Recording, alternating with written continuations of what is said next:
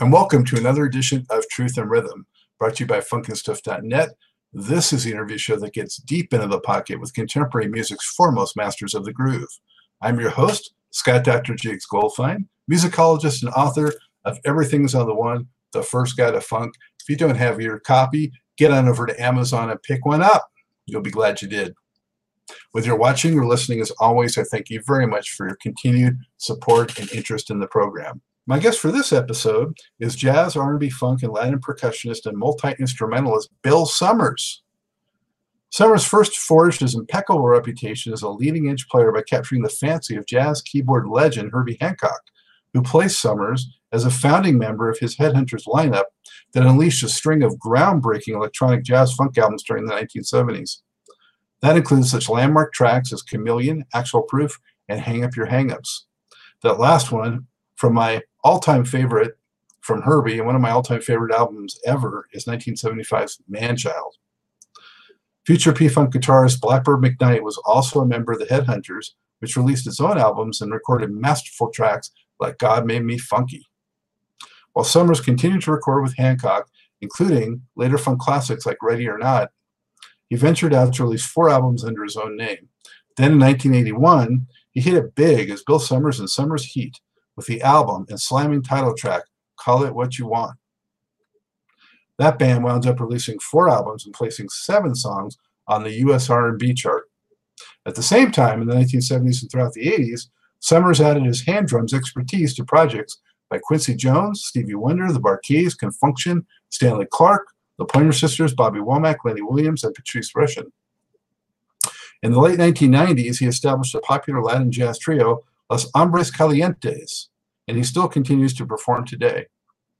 In this interview, the energetic and talkative Summers takes us on a cultural and musical excursion chock full of nuggets of percussion, jazz, and funk. His fanciful stories demonstrate that 45 years into an astonishing career, Summers can still bring the heat. So now, let's fire it up with Bill Summers. Hey, I'm delighted to welcome to Truth and Rhythm jazz, R&B, funk, and Latin percussionist and multi-instrumentalist Bill Summers. Among his nearly five decades of credits are working with Herbie Hancock and the Headhunters, Quincy Jones, Stevie Wonder, the Bar-Kays, Con Funk Stanley Clarke, his own solo albums and those with his bands Summer's Heat and Los Hombres Calientes. Calientes. Calientes. Calientes. Yeah. Bill, how the heck are you? I am. Uh, I'm too blessed to be stressed. I'm, as my good friend says, I'm too anointed to be disappointed. I'm good. I'm happy. I'll stay happy. Happy, happy. Excellent. You're coming to us from uh, Louisiana. Whereabouts? Well, I'm sitting uh, in my office studio in um, in an area called Uptown New Orleans, near Napoleon Avenue and Freret Street, which is a bustling little street that, um, due to gentrification, regentrification has popped up as as a hotspot. you know, unfortunately, they they're, they're moving out the indigenous inhabitants to do it. Mm. But it's it's it's I enjoy it. I've been at the spot for a while, and I have some property in the country that I spend time at. So so you're keeping the riffraff out? No, I bring the riffraff in. That's what yeah. I'm with. The so-called riffraff, those are my people. Uh, you know, yeah. I'm, I'm, a grassroots kind of guy. I'm a Malcolm X kind of guy. I'm, I'm down to the lumpen proletariat. I'm dealing yeah. with common man. Uh, that's my friend. So you're from that area originally? Well, that's that's a loaded question. Uh, I would say, yeah, very much so. Just through just through lineage. I was raised in Detroit. My my family left this area to escape Jim Crow. Uh, you may know him. He's uh, he's he's not a nice guy. Yeah. So uh, you know he, he made night nightly visits you know to certain people. Sometimes he even came with you know with a cross. you know it wasn't to bless people either. So um, yeah, I mean, and then but but my heritage is here. My home. This is my home because my great great great great grandfather came here on my on my father's side from Europe. So that's it's I have a European side, I have an African side and I have a Native American side. And I and I recognize actually my um, my great great listen, this is a great great great my great great great uncle who was a brother to my to my great great grandfather, he was a signer of the Confederate Constitution. Wow. So that's a lot of that's a lot of history. That means a lot. And and they had um, actually on the plantation that my father's side of the family came from, uh, they owned 600 slaves. And my great great grandmother was one of them. And she had seven children by my great great grandfather, George Kenner, who decided he wanted to get married to someone who was of someone who was not of of color and uh, he, he, so he had to get rid of his black family. So he he sold his interest in the in the plantation, which is the Belle Helene plantation in Geismar, Louisiana. He sold his interest in the plantation to his brother Duncan, who was my great great uncle. And so he sold it literally. He sold his family to his brother. And wow. uh, my great great grandmother had stashed enough money to buy her freedom and she also bought the freedom of several of her children.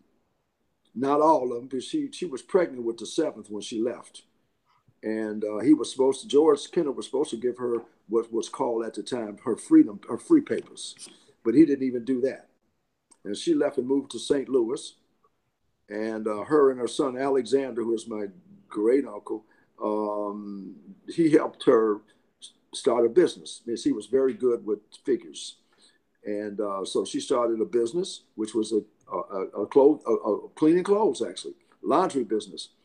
And she became very wealthy. And she would come back when she'd have enough money to buy another one of her kids back, one by one. Mm-hmm. And um, she actually, um, my namesake is Bill Kenner. He was the last, it was the last of the enslaved people on my family side that uh, gained his freedom well, at least she came back to buy his freedom. And uh, Duncan said he wouldn't sell them for the same price as the other kids, which was about eighteen hundred to two thousand dollars. I guess that would equate to in eighteen something, eighteen back in the eighteen fifties or sixties. That would be a lot of money. So um, uh, she, he said he would he would he would keep Bill for three years at fifteen dollars a month to make up the difference and she died before she left him. No, she left him no deposit though, but she died before he, was freed. And uh, when she died, Duncan went to St. Louis and claimed her estate and brought all the kids back into slavery. But Alexander was a smart guy. Plus, he was a mulatto. He was half white and half black. Yeah, he got a little privilege there. You know what I'm saying? The darker you were, the worse your situation. But he got a little, yeah, and he, he but believe it or not, slaves at the time had rights and and and they could sue. And he sued his uncle and he won. He won his mother's estate back. He freed his brother Bill. And Bill said, I can't go nowhere. And he said, Well, why not? He said, Well, I got about 15 kids and you know, I, I, they, I'm, I build, I'm building a church. You know, he said, I can't go nowhere. Plus, I'm making. He was a, he was a he was a trainer of racehorses.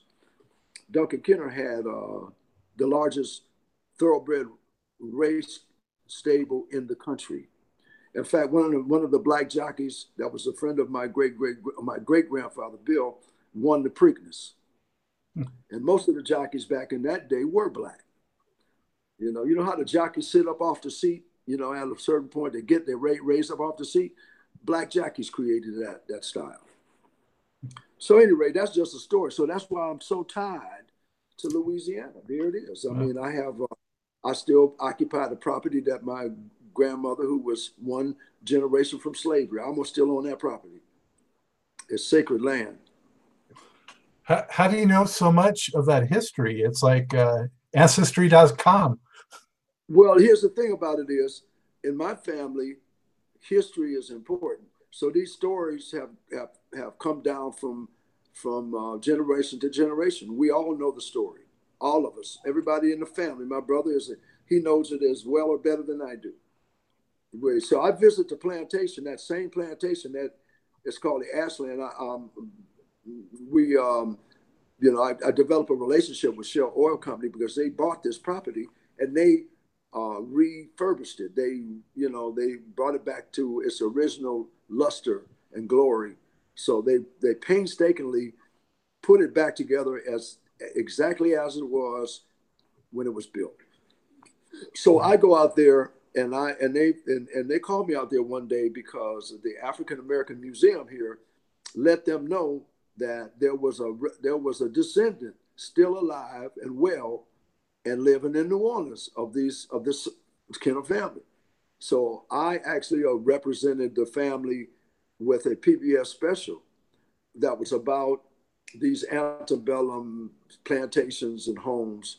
And, and I gave the black side of the story I suppose, the other way around, you know, because you very seldom have family of the enslaved that can even talk about it, what what their what their family went through, or, or what it was like. So I spend time there. I, I do summer camps for kids there at the same and the, at the plantation where my family came from. So well, I try to change, I try to change the poison into medicine. You know. Is is that program online? Do you know? I'm sure it is. I, would have to find out the name of it, but I'm sure that I've heard that it was on 400 PBS sta- stations. So yeah. that was some years ago. But I heard people even recently have told me they saw it. You know, they I guess it gets aired periodically. I don't even. I've never seen it. I don't even know the name of it. Oh, okay. Well, we'll have to follow up on that because I'd be interested in seeing it too. Yeah. Well, that's a fascinating story, Bill. Wow. So, how how did you uh, first get into music? I think I was in my mother's stomach. or somewhere around their stomach, not stomach, in the womb. I, I, I, you know, it's hard. You know, I think uh, my grand my grandmother was a piano teacher, and music was always a focal point in my family. Um, my my parents decided when my brother and I were five and six, I was five, he was six. They decided to put us into a conservatory. So I played classical piano for 10 years in the conservatory. Hmm. I hated every minute of it. I mean, it wasn't what I wanted to do. You know, I wanted to play drums. And my father, you know, they they have been convinced by the um, administration at the conservatory that the the best foundation for a music for someone who wanted to play music, not that they wanted me to become a musician, they just liked the discipline of it, and they were music lovers.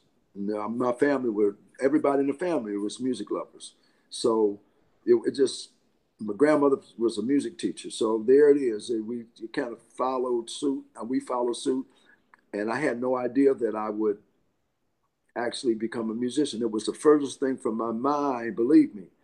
And um, so at one point, um, after many years, I, I, remember this one incident that kind of changed my life in terms of the conservatory. Uh, at the same time that I was playing Chopin and Bach and Beethoven and Brahms and Metal Nelson and, and Czerny exercises, arpeggios, uh, I was listening to Thelonious Monk I was listening to Ray Charles. I was listening to Aretha Franklin. I was listening to Sidney Poitier. I was hearing music from Cuba, Alegre All Stars from New York. Uh, the, the, first record I ever bought when I was nine was Thelonious, Thelonious Monk, Monk Mysterioso. That, that was my first music purchase. Hmm. So, you know, I was pretty deep into it. You know, my brother and I, we played classical music, but on the side, we would play, we, we get sheet music. It's back in that time, sheet music was popular. You know, you go down to the to the music store where they sold musical instruments and blah blah blah, and they would have a big section on with sheet music of popular songs of that particular period or that particular month or story. Or, you know what I'm saying? It would it would be like the hits. Mm-hmm. So I'd go and pick up some music, and I remember this was a life altering event. I picked up a piece of music called One Mint Julep it was by Ray Charles. It was a single. It had no singing on it. He didn't sing one word. It was dum bum bum bum bum bum bum bum bum bum something like that. And I just liked it. I fell in love with it. So I bought the sheet music. And you know, buying a piece of sheet music, if you paid 50 cents for it and you were nine years old, 11, well, that's that was that was a big chunk. My my my my biggest uh, what do you call it? Um, it to, uh, what do you call it when you someone your parents give you uh, allowance? An allowance, right? It my, my mine went up to a dollar twenty five. That's as high as it got for the week. A dollar twenty five. My father was not giving any more than a dollar twenty. So if if I spent fifty cent on a piece of sheet music, that was a major dent, you know fortunately, I had a paper route when I was 12 or 13. So I bought this music with money I was earning. And so I took the music, I took the sheet music to the conservatory to my piano teacher. And, and uh, her name was Frances Taper. And I said, I want to play this. I showed it to her. I said, I said, wow, I want to, can I, can I, can I play this? Can you, can you help me play this? And she looked at it and um, she, she had it in her hand and she folded it in half then she folded it again. And then she handed it handed me this little square back. And she said, when you finish learning what I teach you, then you have time for that stuff. Oh, what's it? I was mad as hell. She didn't know it, but she didn't know that a, a 14, 15 year old could really process what she had just said. But my parents were civil rights activists, and I just saw racism in it. I just, I was red inside and out. And that was when I quit going to the conservatory and following my own dreams. And Bob bought me a set of bongos. You people say bongos, but they're really bongo. And I bought a set of bongo, and uh, I started playing with a with a guy in the neighborhood, and his name was Jeff Jeffrey. I don't even know his last name, but he was a major influence. I can't tell you his name, his last name, but he played and he could really play, and he had learned a rhythm called martillo, which is a specific pattern that you play on bongos and it's called and, the, and martillo is hammer in Spanish. So that this rhythm was called the hammer.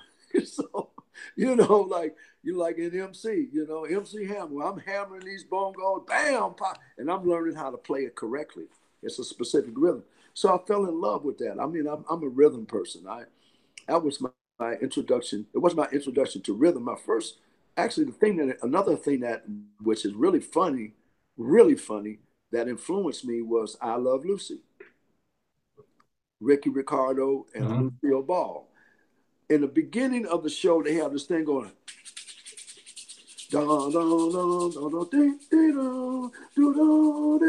And there's some music bubbling in the background that was killing me.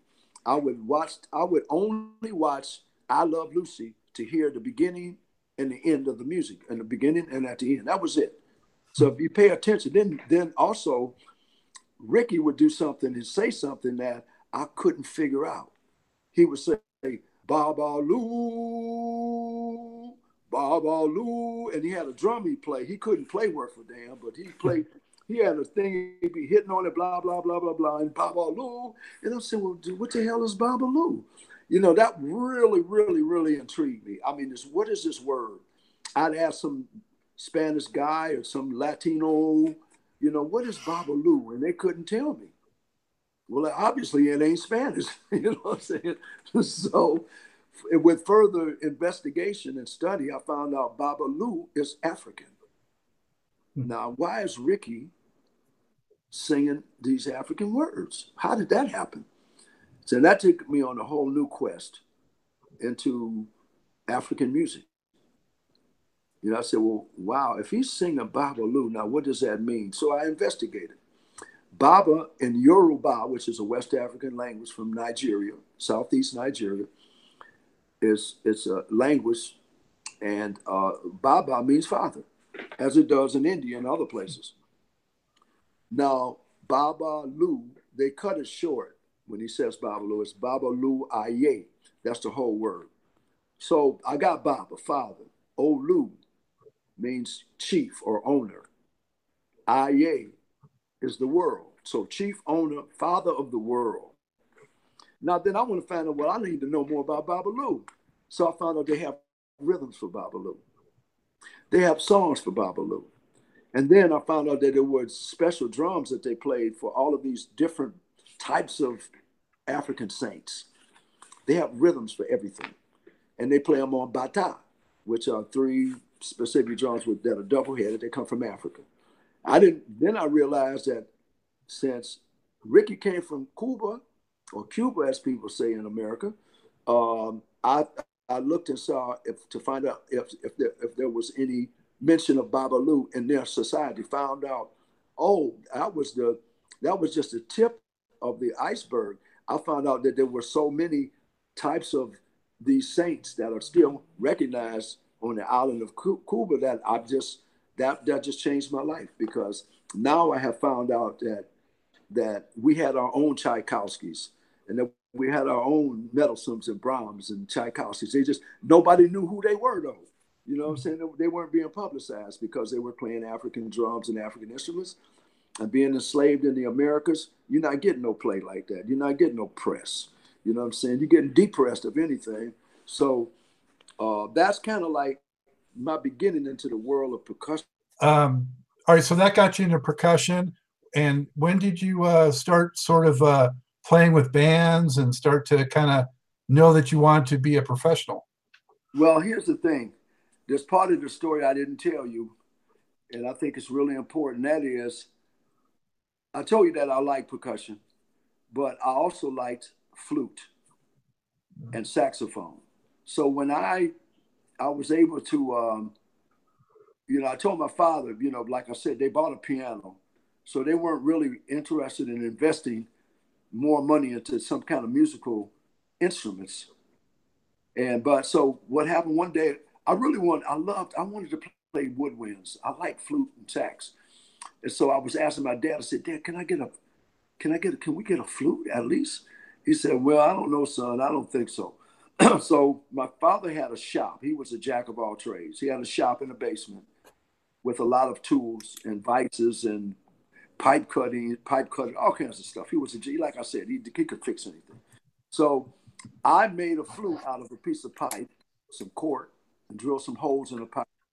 And he came home from work uh, one day and I was playing this pipe.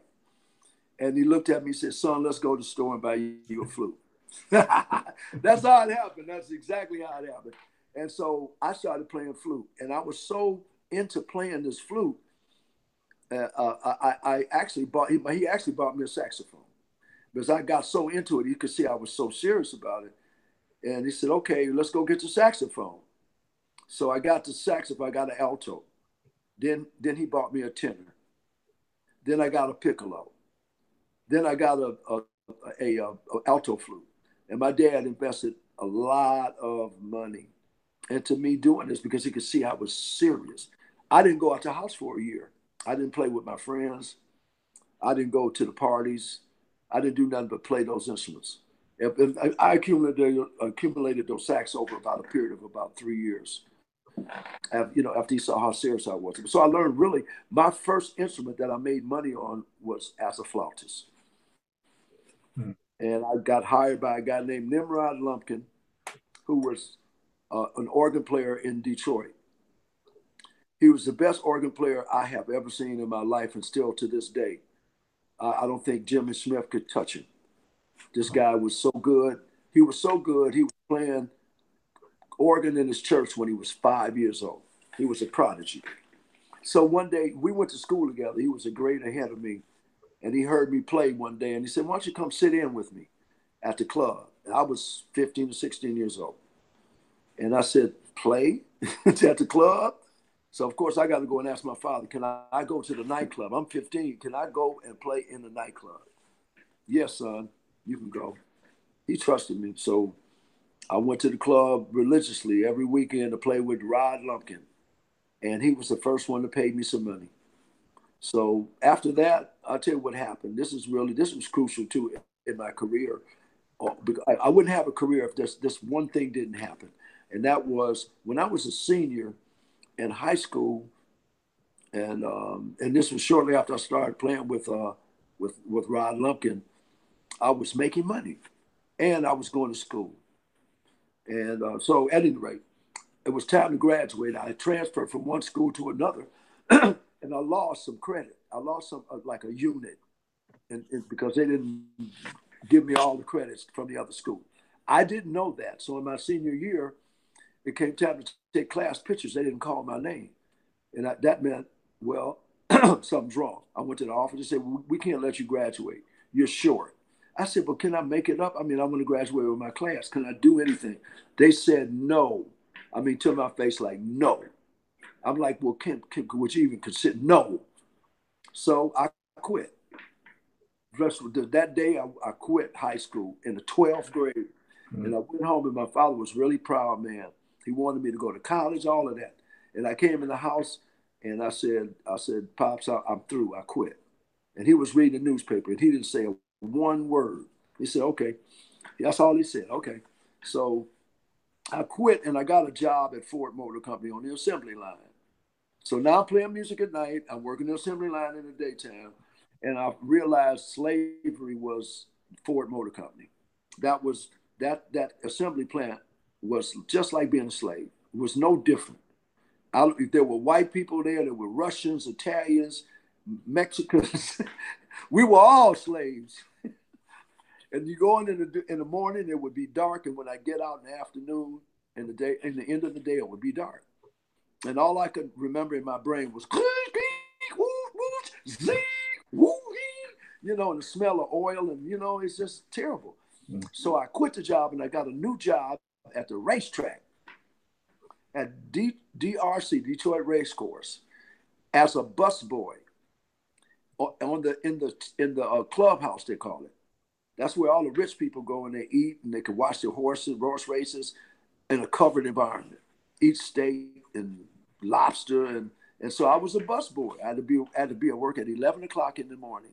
So that means at night I'm playing music. I got a job that doesn't let me that, that I don't have to go till two eleven. And the first thing we do when we get to the job is eat lunch.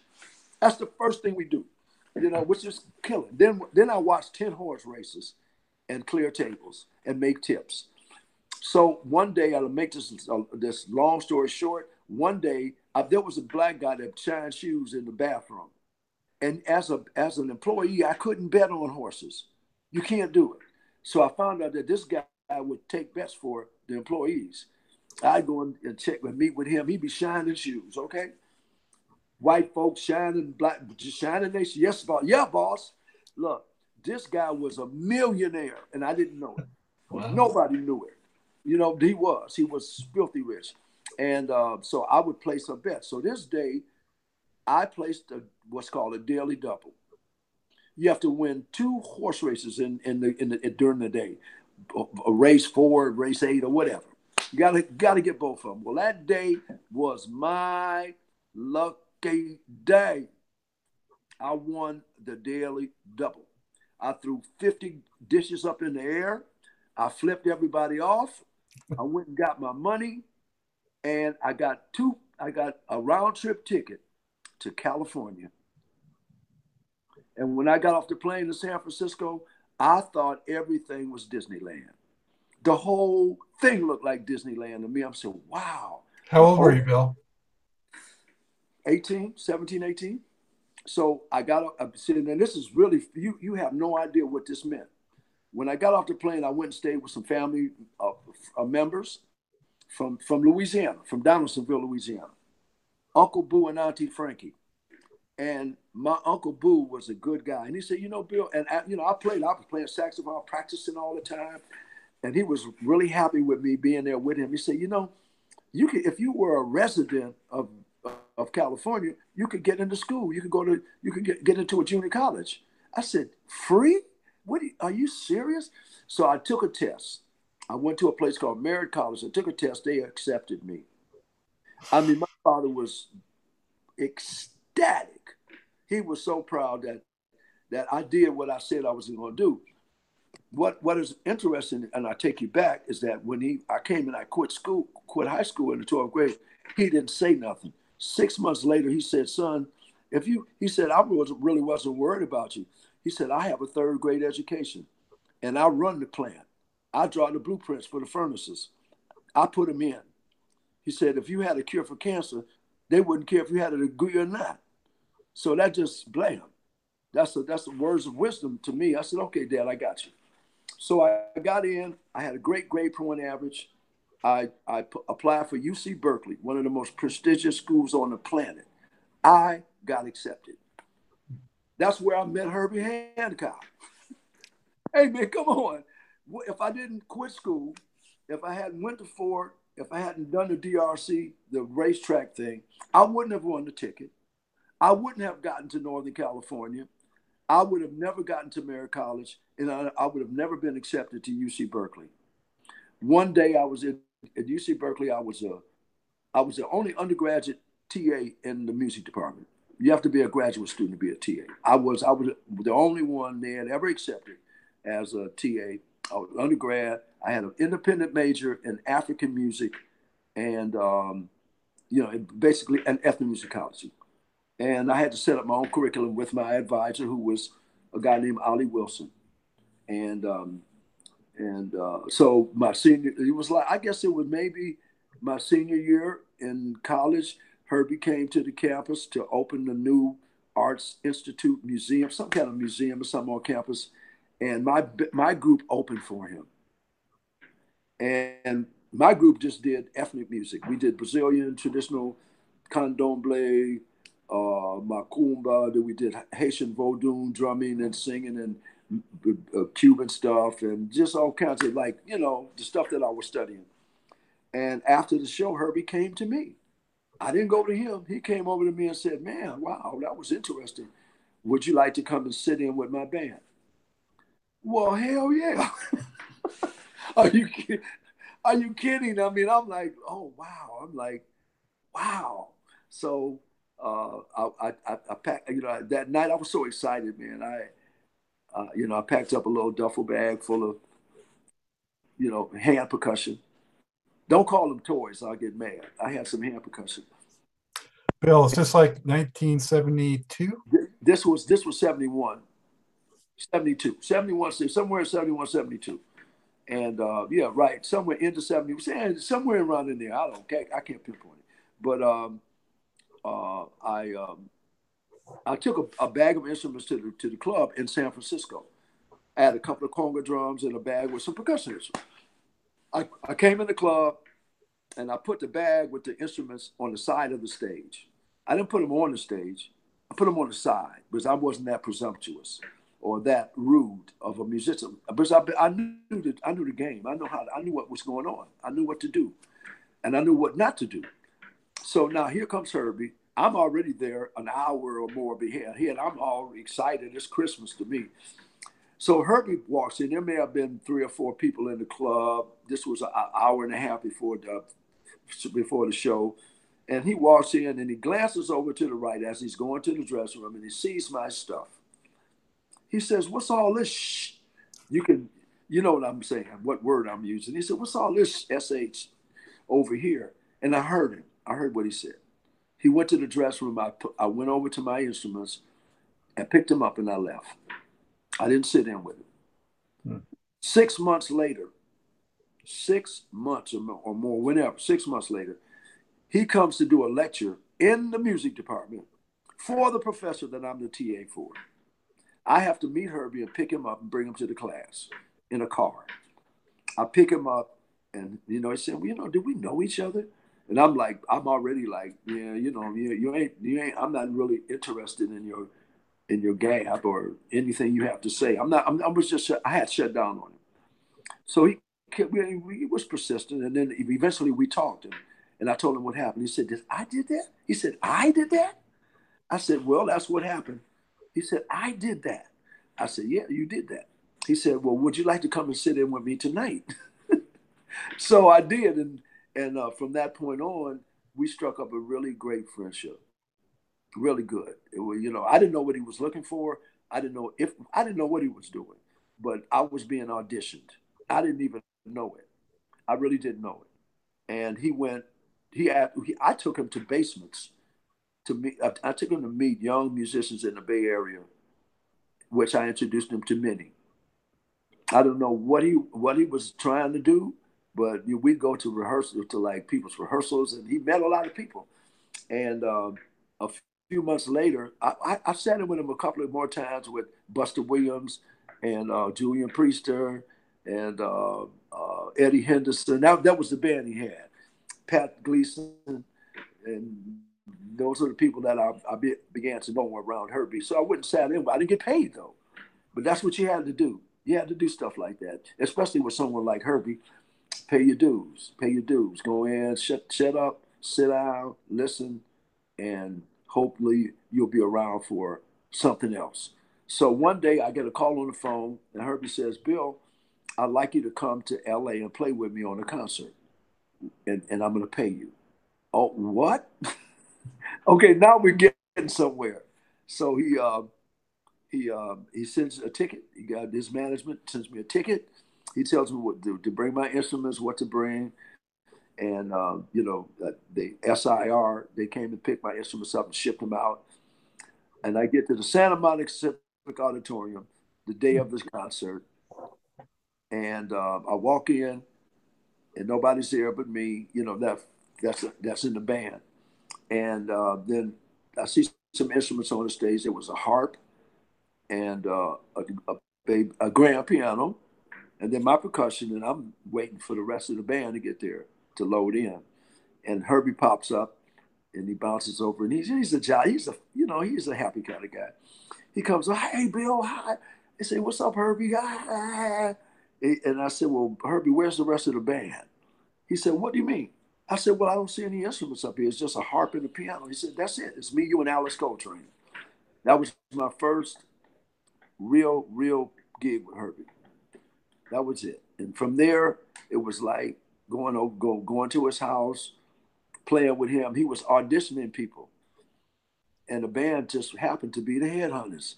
But it wasn't the Headhunters at the time. It was just the new band he was putting together. So you were the first headhunter in in effect? I, I don't think so. I think Bennie Maupin was. Yeah. Bennie, Bennie Maupin was was in the other band b- before the Headhunters. He kept Bennie. Bennie went from Sextant into the Headhunters, and I guess, I I mean I think what happened is the the people uh, Paul Jackson, the bass player, he and I were good friends. In the Bay Area, we played. In, he was the bass player for the Headhunters in the Bay Area, Paul and I, I played in bands with him, and I was playing sax and flute, and he was playing trombone. Okay, so you know, that was a special time and special musicians where you could you'd have guys that were good on those many type of instruments, you know. So uh, Paul was, you know, it was hard to tell what the succession was because we would just pop up and and, and in fact I would go to Herbie's house and he would be auditioning other percussionists while I was sitting there. And I made friends with those guys because we were, you know, percussionists are like brothers. They're like, you need each other, you know, just to play together as an ensemble, you need other percussionists. So it wasn't a, it wasn't any envy or jealousy there. It was just, it was competitive like hell. You know, I was looking at all these guys coming in, you know, uh, playing for Herbie, and I got picked. That's that's that's like going to the Olympics. Yeah. Wow. Yeah. Wow. So the first record, um, I mean, did you guys perform much before uh, going in and, and, and doing this record? Yeah, what we did is, you know, that that, that record has a, a lot of history that I don't think any that not too many people know or will. I don't know. Maybe they'll know about it. Herbie wrote a his memoirs that was published recently, I haven't read it because I'm, I've wrote, written my own memoirs, and I don't want to be influenced by anything I read by anyone else. And I and it's real difficult to release it or to publish it because how can you tell? You know, there are things that I say in my memoirs. They're my memories. You know what I'm saying? So some of the memories, some of the memories ain't that good. You know what I'm saying? Some of the memories, all the memories are good in the fact that they were growing they they they helped me to grow and to be a, a, a real person. Mm-hmm. But but some of the things I had to endure, yeah, I don't know. You have to, you know, I you know it's I, I, I have to res- I have to res- kind of be laid back and kind of non-judgmental and and and sometimes you say things about something that may have happened in the past that just make things worse. You know, you, you know, like with with black people being enslaved, it's it's important to understand what that was, what you know what it really was, not just the surface, and not like uh, some television show about it, but understand the deep pain and circumstances that that surround those kind of experiences. Mm-hmm. Well, in the music world, they have some good things and bad things happening. And I, I think back, if the further back you go, the worse the, the treatment.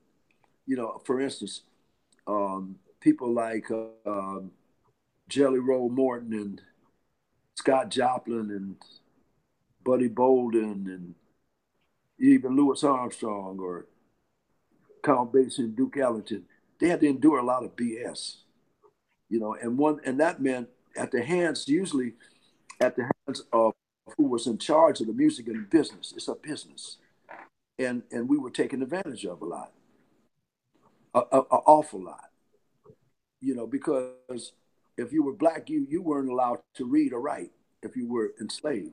That was against the law to teach a slave how to read or write. so that meant that if you wanted to publish your own music, you you're out of luck. But they better not find out that you can read and write. You see what I'm saying? So you have all these obstacles. So all a lot of that, a lot of that African American music that was written and composed and performed by black artists, they never saw a dime from it. You see what I'm saying? So there was a great deal of of, of misuse of of others' intellectual property. You know what I'm saying? And I've studied this to a great extent. Now, the thing that really hurts is that my African American brothers uh, adopted these same type of practices. They learned it, and they learned how to abuse others. Yeah. Okay, so I, I'm a, I'm a victim of that. I'm a victim of being robbed, you know, by those who say. I mean, I had one very famous man who I wrote some who I did uh, some composition work with or for, who told me when I questioned him about it, he said, "You're just a percussionist." Mm-hmm. You know, he said, "You know how much money that is? You, you're nothing but a percussionist." Mm-hmm. Wow, and believe me, it came from a person like I'm talking about that we're talking about right now, someone on that, on that same level. So you know, it's it, what you have to do is for me if I say it, if I come out with it, then there's a large part of the population in the music world is going to say he's a whistleblower. he's a turncoat. He's a. And then there'll be other people like the young kids that are coming up that are going to thank me for it. They say, We're glad that you had the courage to stand up to the bullshit. You know, so there's that side of it. Now, then you got to look at it, is it balanced? You know, how do I how do I balance this? You know, because you know, even with that record, there's some things that happened to me, like with Watermelon Man. It's one of the most sampled songs that you know really sampled a lot. What did they sample? Bill blowing them whistles. you know what I'm saying? I don't get no money for that. Somebody else gets the money, but it's my shit. Yeah. So that's just an example of what can happen. Now, am I angry? No. You know, because, because if it wasn't for Herbie Hancock, I wouldn't have went around the world like I did. I must have went around the world with him five, six, seven, eight times. You know what I'm saying? Well, so well, well, okay. Well, putting the business part of it aside, if you're if you can, what what was it like creating this music in studio? Um, uh, can you describe heaven? I don't know. I mean, it was wonderful, man. It was wonderful. It was great. It was great. You know, I, I, I mean, even though you may not want to hear this, I had boy, I, I was getting my ass kicked. I mean, I loved, I loved it at the same time. It was a bittersweet kind of thing. When that record came out, if you read them credits on there, like with Watermelon Man, I didn't even get arranging credit. You understand? You got to see that. Even though I'm there, I'm not there. I'm expendable. You understand? You got to see. Understand. Now I got a better way to put it for you. The the the the hand drummer, the hand percussionist that plays the instruments that I have become famous for playing, is the N word of the music industry. We're hmm. the last one hired and the first ones fired. Understand that? We're on the bottom of the totem pole. Okay, that's a hell of a thing to fight. There were no percussionists getting no jobs when I got that job with Herbie. Not not Americans, not American born, let alone American black guys. There, who was there? Name me. I would like you to name me three people born in this country that have had a major deal that were a percussionist. Name me three in the history of the recording industry. Name me just three people that were born in this country who have had a major record deal that were percussionists. I think you're going to have a hard time. A major record. Well, I don't know the business side of it, so. Well, major records. Who who do you know that's a percussionist born in the United States that's had a major record deal that's a percussionist? Well, James Mtume made a lot of records. Yeah, but Mtume was a better producer than a than a percussionist now. Okay, I love Mtume. He played with Miles. I knew him Mtume. So I know him. Okay, I got you. Okay, that's one. I'll give you that one. And that's not a good one, but I'll give you that one. Now go ahead. Who's next? well, you know, I always thought of Harvey Mason as a percussionist. No, no, no, no.